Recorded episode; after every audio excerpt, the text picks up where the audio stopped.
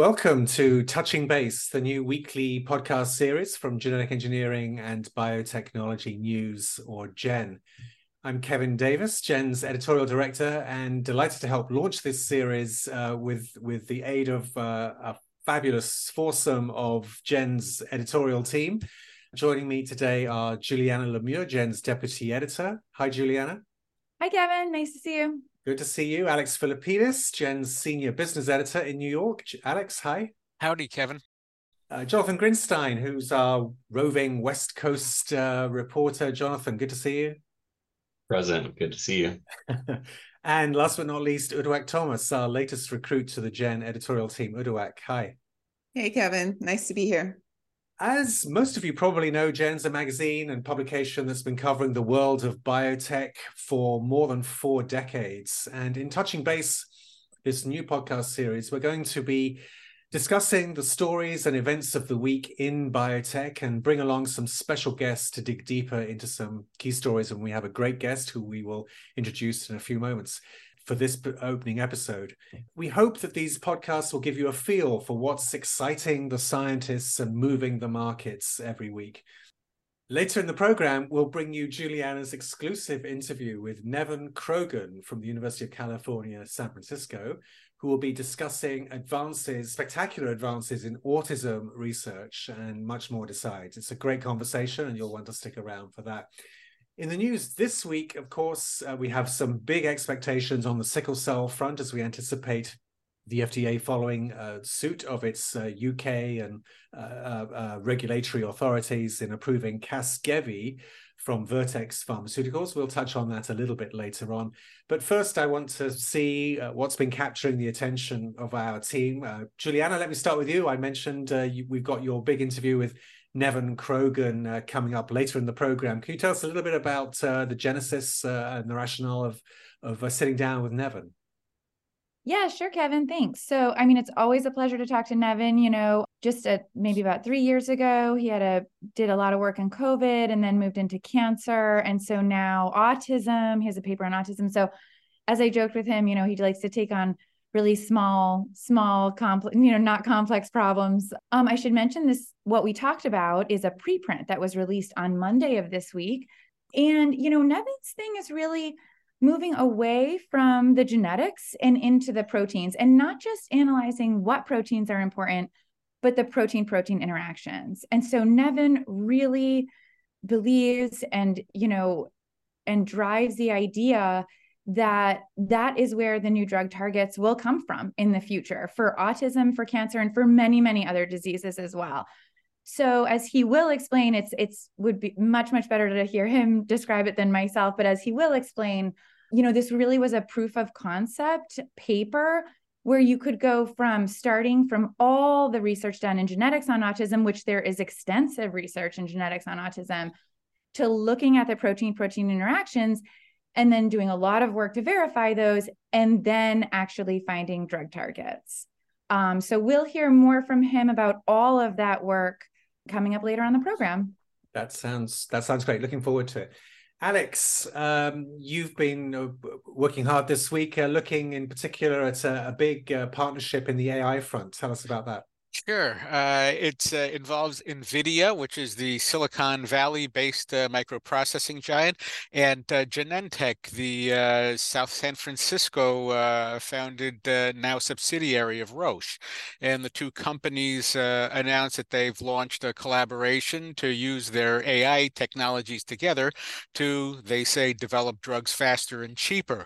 Now, the companies won't say what therapeutic areas they're working in, and they won't disclose the value of the the partnership. But uh, John Marioni, who heads computational sciences at Genentech uh, Research and Early Development, or GRED, uh, says that uh, the partnership will help accelerate Genentech's lab in a loop through which it feeds extensive amounts of data into computational models, which are supposed to uncover patterns and formulate which are new predictions, which are supposed to improve the development of therapies. Now, this comes as NVIDIA's uh, two of its rivals are gearing up this month to come out with new processors that they hope will take market share away from uh, NVIDIA, which really has been growing in by biotech and healthcare related AI.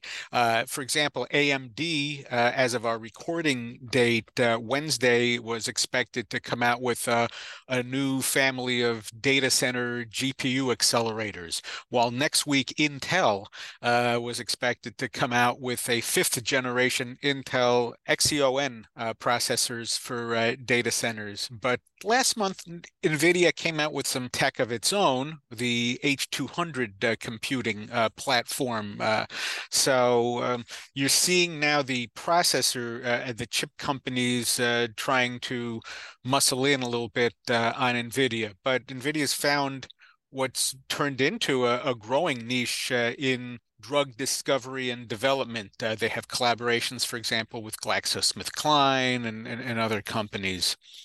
Yeah, I'm sure they'll be uh, very much on Jen's radar uh, looking ahead into the new year. What else caught your attention this week? I think CAR T has been among the uh, uh other areas of interest. Sure, uh, Kevin. For Stockwatch, I looked at what effect the FDA's investigation into CAR T therapies, those are chimeric antigen receptor T cell therapies, uh, uh, for long had on uh, the stock prices of companies that are developing uh, these treatments.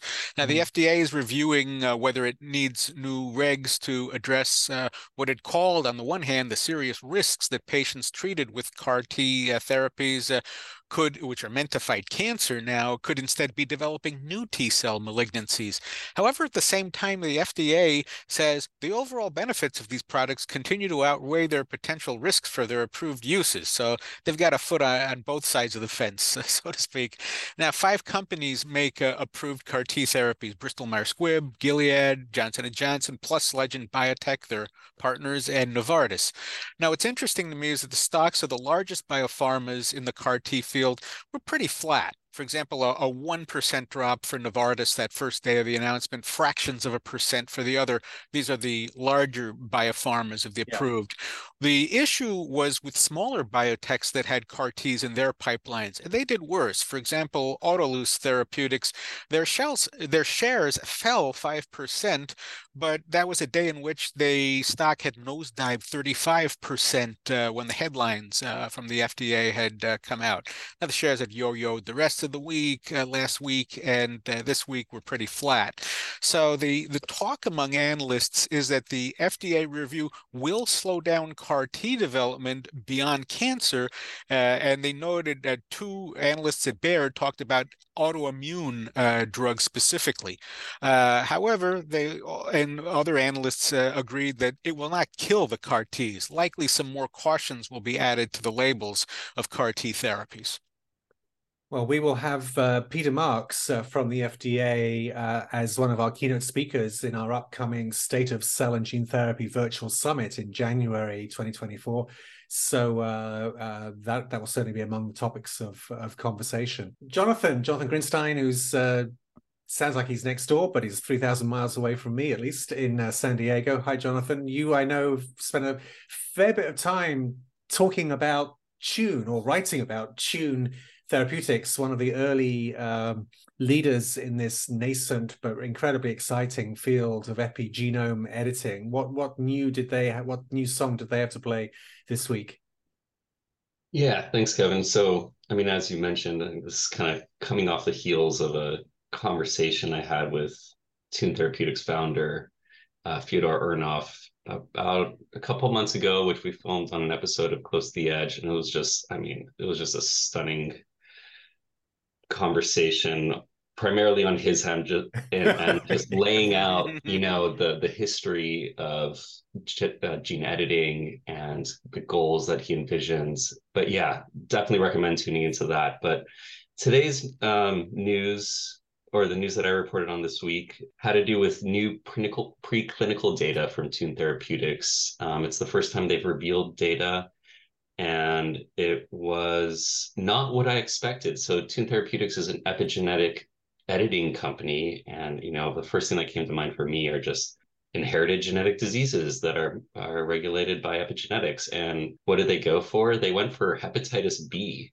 which I had no idea has a uh, is com- completely driven both the replication and the uh, the latency and the antigen burden is regulated by epigenetics. So I got to speak with principal scientist Brian Cosgrove, and he was telling me about yeah how there's this fascinating Franken structure he calls it of integrated viral uh, DNA uh, into the host genome, and then this weird covalently closed circular DNA that forms a mini chromosome in the nucleus of hepatocytes. And these two structures drive, as I said, the antigen burden and, and viral replication. And so, as it turns out, um, the mechanisms that drive antigen burden and the viral replication of hepatitis B are regulated by epigenetics, specifically methylation or the lack thereof. So they turn to their Tempo platform which in uh, they use different kinds of epigenetic editors. In this case, they plugged in a, a methyltransferase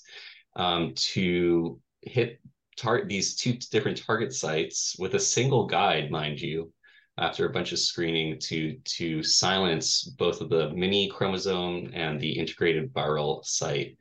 And they broke their research can be broken down into like three sections. So Brian told me a bit about their work in primary human hepatocytes from patients, and they were able to see remarkable repression of 90 to 95% for both of these uh, hepatitis B targets.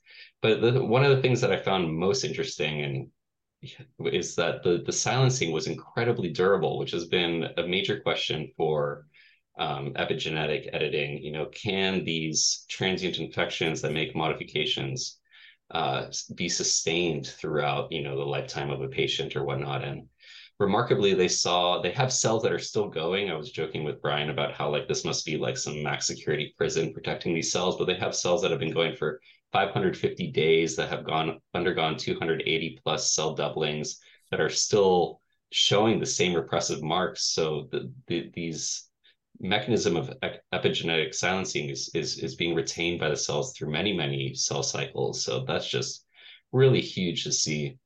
Um, and finally they looked at off-target effects and changes in background methylation but you know nothing really noticeable there they moved in and tried to do some in vivo data so it's a little tricky here for hep b because hep b only infects humans and chimpanzees and the latter of which are no longer used for research so they adopted this um, humanized liver model in mice where you ablate the uh, endogenous mouse hepatocytes, replace them with transplanted human hepatocytes, and then infect the mice with the hepatitis B virus to infect the, the human um, hepatocytes. And they were able to see repression of hepatitis B, both these sites, uh, through to the end of the lifespan of the animals. So again, the durability and the repressive effect seems very, very strong. I didn't hear too much about like the phenotype or the characteristics of, of the mice, how they were doing health wise, but I mean, from the sound of it, the survival was was very good. Hmm. And lastly, um, they they did do some work in non-human primates. I mean, this is just such an important step right now for people to hit. I think the FDA is asking for at least six months of non-human primate data when it comes to gene uh, editing techniques. And um, so what they did here is since they couldn't do the HBV model, uh, hepatitis B model, they they targeted PCSK9, which uh, other people have been going after as well, and they kept everything the same, the same silencing mechanism. The only thing that was changed was the GE, the guide RNA, and they basically saw similar things as they saw uh, before in terms of depth of repression, durability, and specificity. So, you know, they're very, very excited over there at, at Tune Therapeutics. They said that they're looking to start clinical trials in late 2024. And um, yeah, it was just a fascinating conversation. Really excited to see what else they have up their sleeve because, like I said, this was not what I expected from them at all. Yeah. Tune, uh, co-founded by Fyodor Urnov, who you mentioned, and uh, Charlie Gersbach, uh, leading CRISPR gene editing researcher at Duke University. And uh, Jonathan, your your excellent interview, partly due to the nature of the questions, but largely due to the nature of the responses from Fyodor Urnov, um, is available on the Gen website. Uh, if you uh, check out the video section, it's the series is called Close to the Edge. Uduak, uh, big news in the mRNA therapeutics world, I guess, which is which is probably you can probably say that most weeks. But uh, what what caught your eye this week? Absolutely, Kevin. Uh, yes, I think at this point it goes without saying that mRNA therapeutics are on a lot of people's minds, largely due to the success of the COVID 19 vaccines. So, this week there's an interesting paper that came out in Nature that I would really want to encourage people to check out. This is a study that was done by scientists at the in the toxicology unit of the Medical Research Council at the University of Cambridge, and they collaborated with scientists at University universities of Kent, Oxford, and Liverpool. So let me go over a little bit of the basis for the study as it's described in the paper. And it basically stems from the fact that there are instances when people receive an mRNA therapeutic, sometimes uh, off target proteins can be produced alongside the target protein. So I think my understanding of the paper is the researchers had this hypothesis that one of the potential causes of this uh, off target protein production is the addition of modified ribonucleotides to mRNA therapeutics. Now, this is something that's commonly done. And uh, one of the common modified ribonucleotides that's added to these therapeutics is something called N1 methyl pseudouridine. And this is a methylated derivative of pseudouridine, which is uh, a pretty abundant uh, RNA modification in uh, cellular RNA. Um, and as it happens, this is used uh, quite a bit in the production of RNA vaccines. So these are added typically to try to reduce the risk of uh, immunogenicity. So when this is added, the researchers looked at what happens when the ribosome confronts these modified bases in the mRNA. And what they found is that on occasion, the ribosome slips about 10% of the time. And this causes the mRNA to be misread. And so, as a result of this ribosomal frame shift, in some cases, the unwanted proteins are produced alongside the target protein. And again, in some cases, there's a potential, obviously, we wouldn't know until we actually see this happen, but there's a potential that there could be an unwanted immune response. Um, so, as part of this study, the researchers actually did look at one of the mRNA based COVID 19 vaccines. They looked for evidence of these unintended uh, proteins produced in some patients. And they did find that there were cases, not in all cases, in some, where some off target proteins were produced when patients received the vaccine. I want to be very clear there were no adverse effects from these proteins that were produced. Um, so there's no cause for concern that the vaccines are in any way unsafe. That question has been answered. There's ample evidence that the vaccines are safe and efficacious. There was no evidence of off target effects, but they did see evidence that the proteins, these off-target proteins, were produced alongside um, the, the target protein. So it's quite interesting. The researchers do offer a solution. Basically, they designed what they call slip-resistant mRNAs that remove the N1 methyl pseudouridine modified base, basically, from the mRNA. And this does seem to effectively reduce the problem of off-target protein production uh, due to this ribosomal slip. So it's pretty interesting. I mean, I think this is probably still early days. Obviously, some very important implications for future designs of mRNA therapeutics and vaccines. Obviously, we want these to be very safe and effective and limit the risk of off target effects. So, I think I'll be interested to follow up on this study and hopefully other studies that look into this question. Meantime, there's a lot of great detail in the Nature paper. I would encourage everyone to check it out. It is out this week. Thanks, Uduak. That was great. So a few quick second rounds, just going around the the uh, the horn here. Juliana, you've just come back from Boston. You've been uh, up at uh, the American Society of Cell Biology meeting. What uh, what stood out there? Yep, my last trip to Boston for the year, Kevin, which is good because after 14 years living in Boston, I know how quickly it's going to get cold and snowy up there. so I was happy to get out before, before it got too cold. Um, yeah, I was really happy to be at ASCB this year. Um, number one, ran into a bunch of great old friends, including somebody's lab I rotated in at Tufts during my PhD, where it was the only place I've ever dissected tetrads in my life in a yeast lab. So that was pretty fun. But so, yeah, I mean, I I walked around. I was really struck actually walking around the expo floor by like what's going on in microscopy right now is like amazing. I mean, there's so many different types of microscopy going on and also so many different like trinkets and additions you can put onto your existing microscope that allow you to just it's just opening up these worlds into into microscopes in fact not even like microscopy but they're really down to the nanoscale i mean this one company, ION, has developed a D-Storm microscope. And, you know, they're down to 20 nanometers. You can see protein, protein. Speaking of protein, protein interactions going on to Nevin, you can yeah. see them in the scope. So um, I was really struck by how advanced a lot it's been years since I've been to this meeting and how advanced microscopy is and and um and what it's allowing people to do. So I would say definitely a Jen in our coverage. I mean, I can't wait to dive into some of these micros, you know, more like microscopy based stories yeah. and and cover more of that research. Yeah. Well, I know you'll be uh, hitting the road uh, early in the new year for warmer climes, so we'll talk about those uh, those shows in future episodes, no doubt, of of touching base.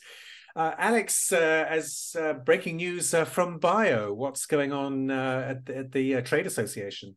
Well, uh, they uh, Bio announced uh, just yesterday that uh, John Crowley, the longtime head of Amicus uh, Therapeutics, uh, will become CEO uh, next spring, and that would uh, actually March 4th, uh, to be exact, just before spring, and uh, he would succeed Rachel King, who we've interviewed on Close to the Edge last year as CEO. And for Bio, this comes at a time when the group and the broader biopharma industry is trying to challenge the government uh, on two fronts. One being the Inflation Reduction Act with the uh, Medicare negotiations for prices of selected drugs. This is something industry is chafed at, uh, depending on the company, either very loudly or you know more muted uh, criticism.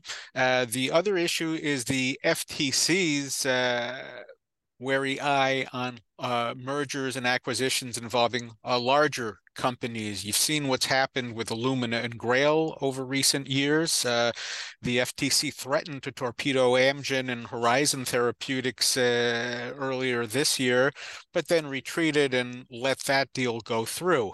So those are two issues. At the same time, uh, Crowley has uh, been an advocate for rare disease research and, and the broader industry. Uh, this comes as Rachel has, uh, to my mind, uh, spent time rebuilding bio and getting it back to away from the turmoil of Rachel's predecessor, Michelle McMurry Heath. Uh, so Crowley will need to further uh, stabilize bio and actually grow it. Now, bio's chairman is Ted Love, Global Blood Therapeutics, till it got bought by Pfizer, and also an advocate for uh, rare for disease yeah, research.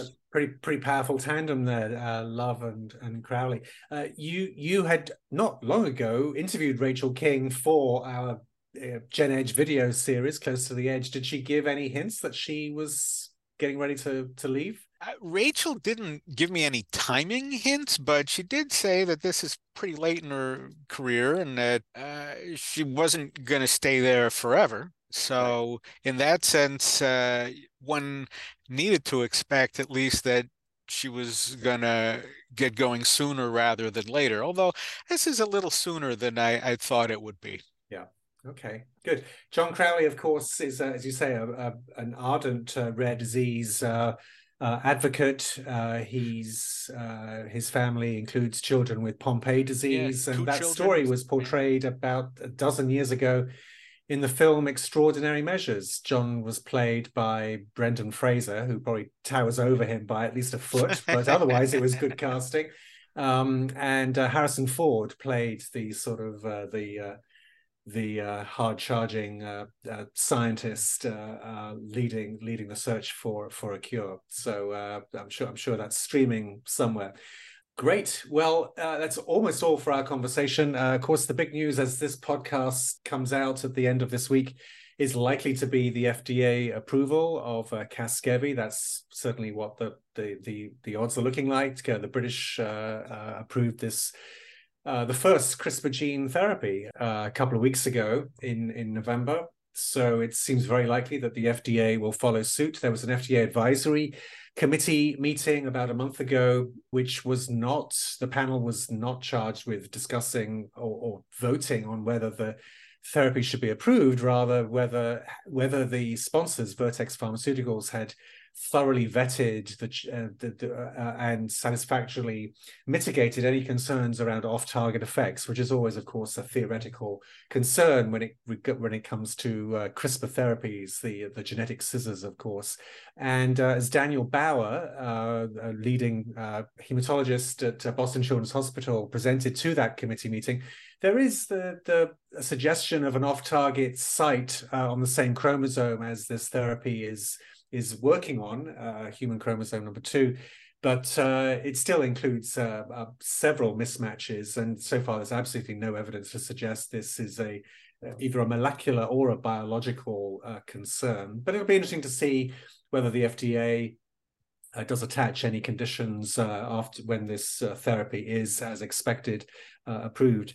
Of course, that assuming it is approved, then we're going to have the interesting question of how much is it going to cost. And I think uh, Alex, you and everyone has heard probably prices of about two million dollars for this one and done therapy, uh, which is not to be sneezed at. Um, we'll have to see no. what the reimbursement looks like. But obviously, Vertex has been working hard on that front, one presumes, and has experience in getting uh, reimbursement for other rare disease uh, drugs, of course, notably cystic fibrosis, which it's been absolutely uh, pioneering in, in uh, over the last uh, decade. So we will see. A good segue to, uh, to talking about the first big virtual event of next year is uh, that Jonathan's going to preview for us in a second. Is that um, the lead patient, the lead American patient uh, in the Vertex trial, Victoria Gray, uh, is a name that I think is becoming increasingly well known. She's been widely interviewed, uh, regularly interviewed uh, on National Public Radio over the past few years. And uh, I'm absolutely ecstatic to say that Victoria will be joining us on the state of cell and gene therapy, uh, Jen's first virtual event uh, on in January of 2024. Jonathan, you've really put this program together. What else can you share regarding the highlights of that agenda? Yeah, so really excited to bring um, the state of cell and gene therapy, our latest uh, of these summits, early 2024. We got a full lineup that starts off with a keynote from Peter Marks from the FDA. You know, just really laying down the regulatory landscape. I think that you know we've seen some amazing ideas and developments of drugs, but it but it's excitingly getting to the point where we want to see these become real medicines. So, what does the FDA have to say about it? And um, as you mentioned, Victoria Gray is such an amazing story. We have a couple sessions um, on the state of gene editing with uh, and the state of cell therapy. Names like Kiran Musunuru and Adrian Wolfson. I mean, two just major figures in these fields. Um, Kiran Musunuru from UPenn and with uh, also associated with Verve, and Adrian Wolfson with this killer new company called Replay Bio. We have a panel that I'm really excited about. Maybe it doesn't draw, you know, the same kind of like headlines as some other stuff, but uh, cell and gene therapy, manufacturing, and automation. Um, you know, it's a mouthful, but that stuff is just so important going forward if we want to see reproducible, consistent cell and gene therapies being manufactured. Um, and there's been a lot of money being thrown that way. And we have an excellent panel of F- Fabian Gerlinghaus from Solaris, Alexis Rovner from 64X Bio, and Nabiha Sak- Saklayan from Celino. And yeah, that's just going to be a, a, lot of fun. And finally, we have uh, Jim Wilson as our, our second keynote. And we have some bonus content as well that Juliana will be um, throwing in there. So uh, really looking forward to this event. Uh, it'll be free and uh, tune into our website for some more information soon. Yeah. Free registration uh, January 24th, beginning at 11 a.m. Eastern Time. Okay, uh, great conversation, everybody. Thanks uh, for that. That brings to a close part one of episode one of Touching Base. and coming up in a moment in part two, Juliana's exclusive interview with Nevin Krogan. So stay tuned. We'll be right back. This episode of Touching Base is brought to you by Gen Biotechnology, the marquee peer reviewed journal from the publishers of Genetic Engineering and Biotechnology News. Launched two years ago, Gen Biotechnology publishes exceptional research, reviews, opinion, and analysis across the biotech spectrum, from genomics and synbio to AI and drug development. The journal features an outstanding editorial team, which is led by Chief Editor Hannah El Samad, Senior VP at Altos Labs in California. Gem Biotechnology has already published exciting original research on gene editing to boost vitamin D tomatoes, CRISPR based pest control, base editing delivery in a single AAV vector, and cost effective 3D printing. Plus, Gem Biotechnology has featured exclusive interviews with biotech CEOs, insights from Wall Street financial analysts, and news features from GEN reporters covering the state of aging research, AI and protein design, and advances in organ on chips. GEN Biotechnology is the new choice for novel and groundbreaking advances in the biotech field. Learn more at www.gembiotechjournal.com. Welcome back to Touching Base, the new podcast series from Genetic Engineering and Biotechnology News. I'm Kevin Davies.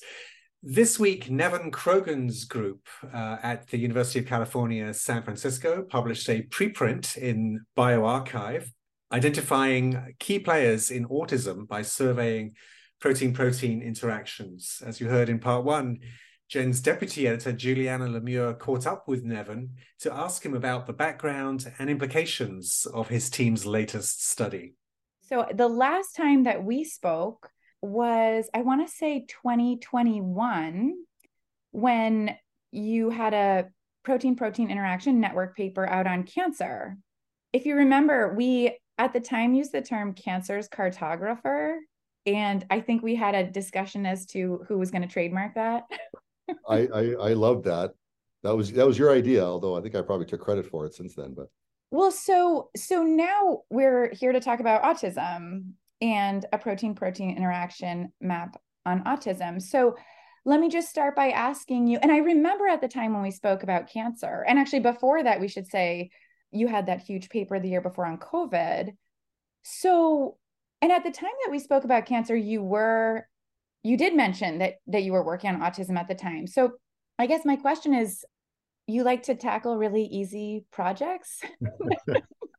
well, I mean, what we've been developing here at the Quantitative Biosciences Institute over the last several years are a suite of technologies, and they're disease agnostic. And bit, there's been a hard push on trying to integrate these technologies together in a more effective way, and then target them on a variety of of different um, disease areas. So one aspect of that is exciting to me. It's the same technology we can study SARS-CoV-2 and cancer and autism with. That's great. But what's even more exciting is when you take a step back and you look at the data across these different disease areas, there's overlap there, right? And it may not be the same genes and proteins, but it's similar complexes or pathways. And science and scientists don't normally uncover those connections because uh, science is very siloed. You know, you have the cancer center on one end of the campus, you have you know the neurodegeneration research center on the other end. There's not a lot of crosstalk.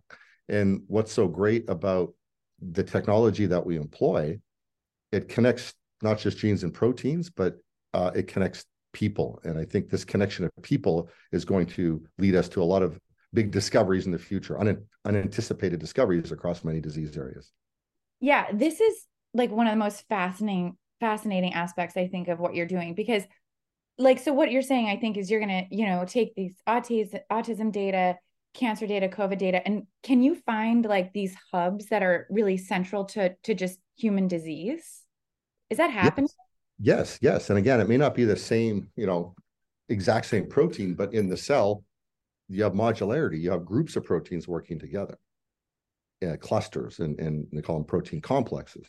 So if you have a complex, one component of that complex, one protein of that complex could be mutated in cancer, another one could be hijacked by HIV, a third one could be mutated in autism. And if you just looked at the genes, you didn't know anything about the proteins, you'd say, oh, there's no connection here, right? Right. If you look at, you know, biology with the lens this that allows for this kind of quantitative network analysis, which now we have, you right. can see this um, modularity and you can see this overlap across different uh, disease areas. And really, it makes sense to me, right? You got these Achilles heels of the cell mm-hmm. that become mutated and result in disease X, Y, or Z, or viruses or pathogens or have evolved. They're very sneaky with a limited genomic capacity to target the most important proteins in our cell. Mm-hmm. So to me, it makes sense. And you know, now we have the tools to kind of systematically and quantitatively identify these across many different uh, uh, disease areas. So Then if you throw in kind of the you know, AI revolution, uh, this is going to be allowing us now to pick out kind of these key nodes even more effectively. Yeah, I want to dig a little bit into the specific work that has come out this week.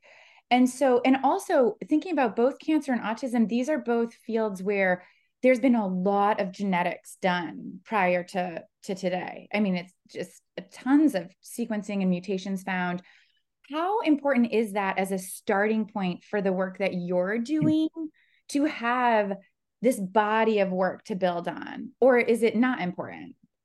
It's absolutely essential, right? We need sets of genes and corresponding mutations to take that we can then, you know, systematically study. But the point is, we're strongly arguing now there's diminishing returns with respect to sequencing.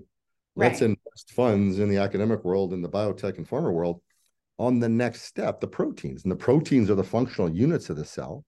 Let's study what they're doing with proteomic and biochemical and structural uh, approaches. And ultimately, if you're going to develop drugs, they're most probably going to be targeting a protein. So looking at what you're going to tr- right. uh, uh, drug itself uh, is is very important as well. So the genetic data, genomic data is absolutely essential to lay the foundation. The foundation has been laid in many cases now. Yeah. We're pushing, let's go to the next level. Let's go to the proteins, protein networks, look at the complexes, the pathways. Let's understand the biology now. So can you tell me a little bit? I, I want to know a little specifically, uh, more specifically about how you do this. So I understand, you know, you take the genetic data that's known, run it and build your protein protein interaction map. But then how do you go about validating? And i know um, that you use you know crispr and maybe even like organoid analysis. How do you go about analyzing that and really you know solidifying that these proteins are involved in this process? Right and that's a key um, you know a key step here. And you know when you you know purify one protein and you get it talking to 20 other ones and you're like okay you know that one protein is connected to disease x. What about these other 20 you know and here what we've really done is put together a suite of technologies crispr based genetics as you refer to you know to perturb the, the the genes and saying hey does it have an effect on the the the disease phenotype? Structural biology approaches like cryo em you know can you you know look at these protein complexes you know in greater detail? And then that, that obviously kind of points you in structure based uh, drug discovery so there's these different technologies, you know, the, the, the cryo-EM, um, the mass spectrometry, the CRISPR-based genetics, and then we have we can go to stem cells, manipulate genes, and then differentiate to neurons and organoids. You know, all of this stuff has really been uh, most of it, I would argue, has been developed here in the Bay Area. And what we've been doing here at QBI is really putting it together, you know, for the first time. And for me, this paper, it's a fantastic paper on autism. But what's as exciting to me is the fact that we're actually, in my mind, laying the blueprint of how all disease should be studied and it's the first test case of kind of going from A to Z or soup to nuts, you know, sets of genes, mutations, protein networks, you know, plus and minus mutations, uh, CRISPR-based genetics, you know, combined with you know the mass spectrometry, the organoids, and um, it's it's the whole package, right? So we've now got all the pieces together uh, that we can then focus on other neuropsychiatric disorders like schizophrenia, OCD, anxiety, cancer, neurodegenerative disease, heart disease, so we're in a, a really unique position here um, with all these uh, pieces together. And the other thing I'd add too is what we ultimately want to do, obviously, is take these insights and develop therapies. And Rezo Therapeutics was a company that was spun out of QBI recently, and they're perfectly situated really to you know take the insights, generate their own insights, take some of these insights, and with a lens of, of developing therapies. And and I think we're very uniquely situated here with this relationship between Rezo Therapeutics and QBI. They're just across the street from one another. And Rezo right now is leveraging the insights that we generated in the cancer space, the work that you alluded to earlier, Julianna. And so we're really focused on oncology right now at Rezo, although we could expand other disease areas in the future. I want to talk a little bit more about therapeutics development. But before that, I wanted to say that I think, I mean, what we've seen, you know, as a magazine that covers tools and technologies is that the proteomics technologies are so hot right now. I mean, whether it's proteomic sequencing or just, you know, understanding the proteome in a, in a deeper, more, you know, significant, meaningful way. And so everything that you're saying really resonates because it seems like everyone's moving, everyone's going proteome, you know, lately. Well, and, and I think that's a great thing. And but there's different kind of resolution of the proteome. I mean, there's Sure. proteomic profiling, Yeah. you know, looking at proteins that are up and down. That's similar to RNA-seq, looking at genes that go up and down. You know, that's you know, could be a good way to find a bar, biomarker. But the proteomics we're employing really is trying to get at more mechanistic insight about the function of the protein, i.e., looking at the protein-protein interactions, introducing in the mutation into a protein, and saying, hey, what does that do to the other interactions? Does it form a new interaction? Does it lose an interaction? You know, depending on what happens at that network level, that would point you in different therapeutic directions, right? So if you lost an interaction with a disease mutation, potentially you'd want to have a molecular glue, right, to resurrect that interaction. Hopefully that would overcome, you know, the disease phenotype. Alternatively, if you had, you know, a, a new interaction or a tightening of an interaction, maybe you'd want to have a degrader or inhibitor, right? Yeah. So the this kind of these tools that we put together, they're not just identifying new biology and new targets, they're actually uh, telling us how to target those targets as well. Okay, so that, that's I think very special in terms of how we're using our proteomic analysis, but doing it in combination with all these other approaches as well. Right. But that part that you were just referring to, and this is where I did want to ask about like, I understand that a deeper understanding of protein protein interactions and pathways is going to inevitably lead to new therapeutic development. But what I don't understand is kind of getting inside that process and how, because that's a lot of that is so unknown.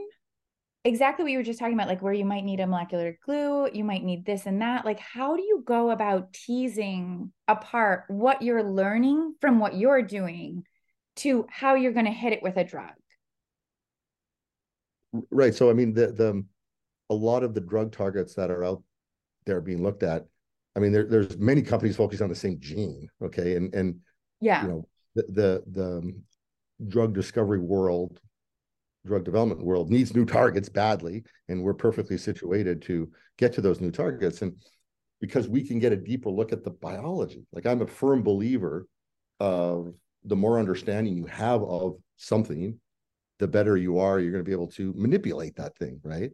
And you know, as you say, there's so much we don't know about a lot of the cellular machinery that gets mutated in disease or gets hijacked by different pathogens. But you know, as we were talking about, we're perfectly situated to use this suite of tools to very quickly generate a lot of you know orthogonal quantitative uh, information you know that would then point us in the right direction so like so at a vague level like the more you know about the biology the better off you're going to be without a doubt.